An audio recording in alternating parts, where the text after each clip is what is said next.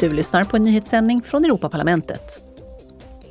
Imorgon är Europaparlamentets talman Roberta Metsola i Lettland där hon bland annat ska tala till det lettiska parlamentet med anledning av dess 100-årsjubileum. Dessutom ska hon träffa premiärministern Kristianis Karins och det lettiska parlamentets talman Injara Murnietse.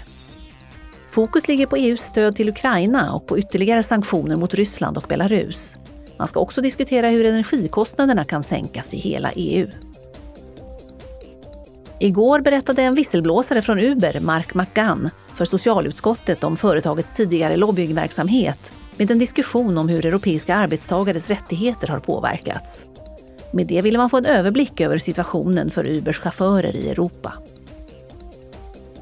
Idag är Europaparlamentet värd för ett evenemang på Infohub på Esplanad Solidarnosc i Bryssel om journalisters säkerhet.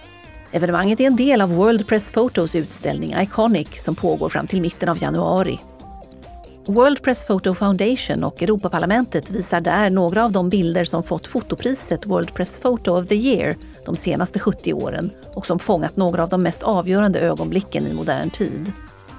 Samlingen lyfter till exempel fram hoppet och motståndskraften hos demonstranter, migration, kampen mot rasism och de mänskliga kostnaderna i konflikter. Den visar hur viktig bildjournalistiken är när det gäller att forma vårt kollektiva minne och skapa ömsesidig förståelse. Du har lyssnat på en nyhetssändning från Europaparlamentet.